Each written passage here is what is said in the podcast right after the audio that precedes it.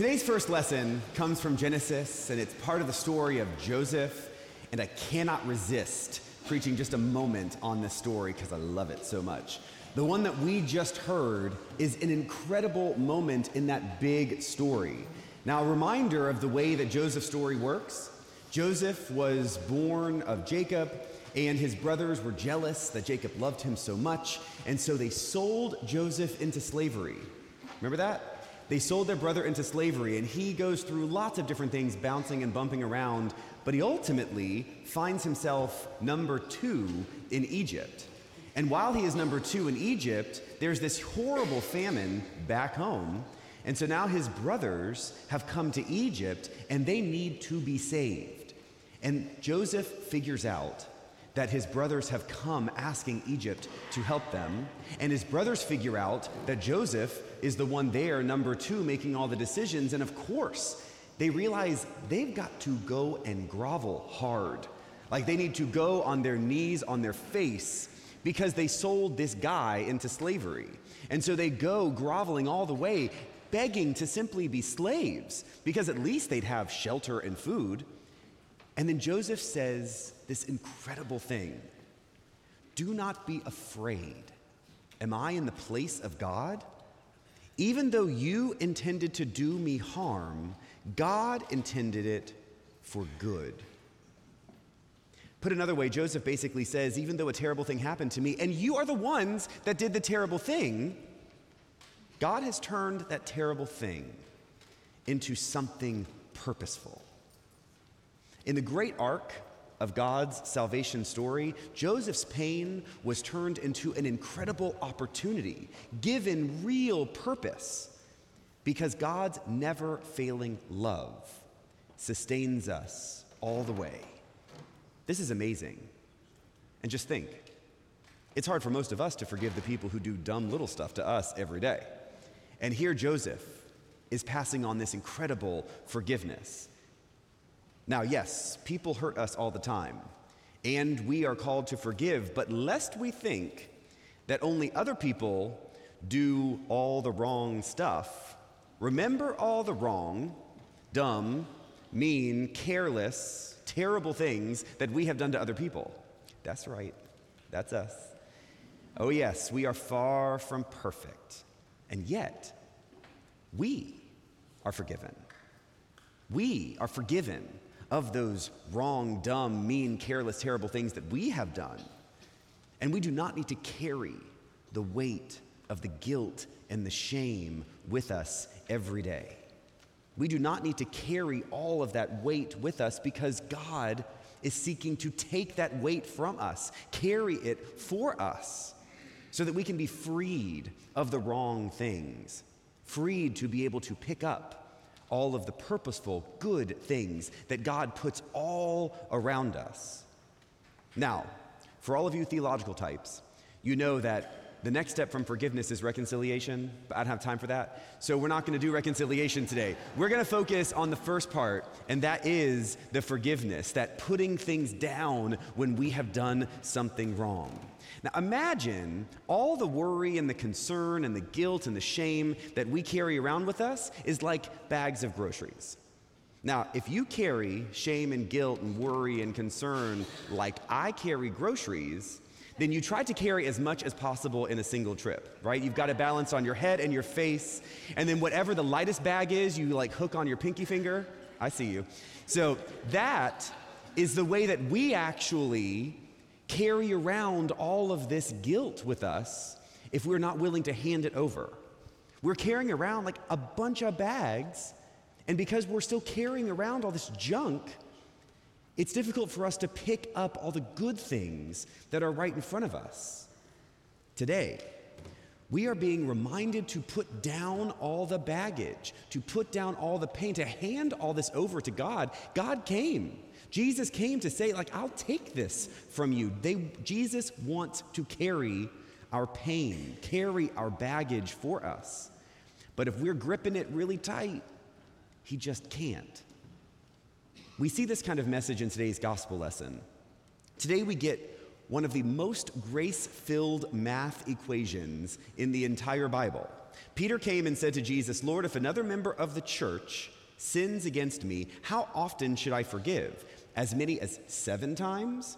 And I'll pause here to say, what even is this? Because remember, Jesus is there and he's called his disciples and they're wall- walking around with him, following him, and learning from him. What church are they talking about? Well, remember, these gospels were written decades after Jesus' earthly ministry, and as you might imagine, as people were trying to follow Jesus, they did so in a community. They formed these little churches in homes and other places, and like good church people, they started to annoy each other. And when they did that, they said to each other, What are we supposed to do? When someone hurts me, they're not being like Jesus. And so, am I supposed to forgive them? Yes, I'm supposed to forgive them, but that guy does the same thing over and over and over again. And how many times am I supposed to forgive that guy? So we're seeing this kind of come into the gospel lesson here to help us understand what it's like to be in faith community with one another. And so in this moment, Peter says, How many times am I supposed to forgive that jerk who keeps doing the same stuff over and over? As many as seven times? My gosh, seven times sounds like a lot, right? Jesus says, not seven times, but I tell you 77 times. And some translations actually make this seven times 70 times. Now, those of you out there who are counting the number of times you've forgiven that one person in your life, stop. That's not the point. This is not actually to keep track. The point of this story is you forgive every time. And it's not because you're a punching bag, it's because you deserve to forgive the people who hurt you. You deserve to put down the weight of that pain and that heartbreak. You deserve to forgive as you, as we have been forgiven. When we do that, when we forgive and we put down that weight, it gives us the opportunity to claim new purpose. When we free ourselves of that baggage, we can pick up the good things that God has put all around us. Now, I've said this for many weeks now. We've talked about discipleship, the identity, why we come together. This idea of discipleship, of forming ourselves as good followers of Jesus, that's why we're here. To be reminded of things that we forgot this week. We come back together to be reminded that we are forgiven, that we are called to forgive, that we are forming one another in our own discipleship identity. Discipleship matters, but without handing over our burdens, we can't really do what we were created to do, to be who we were created to be.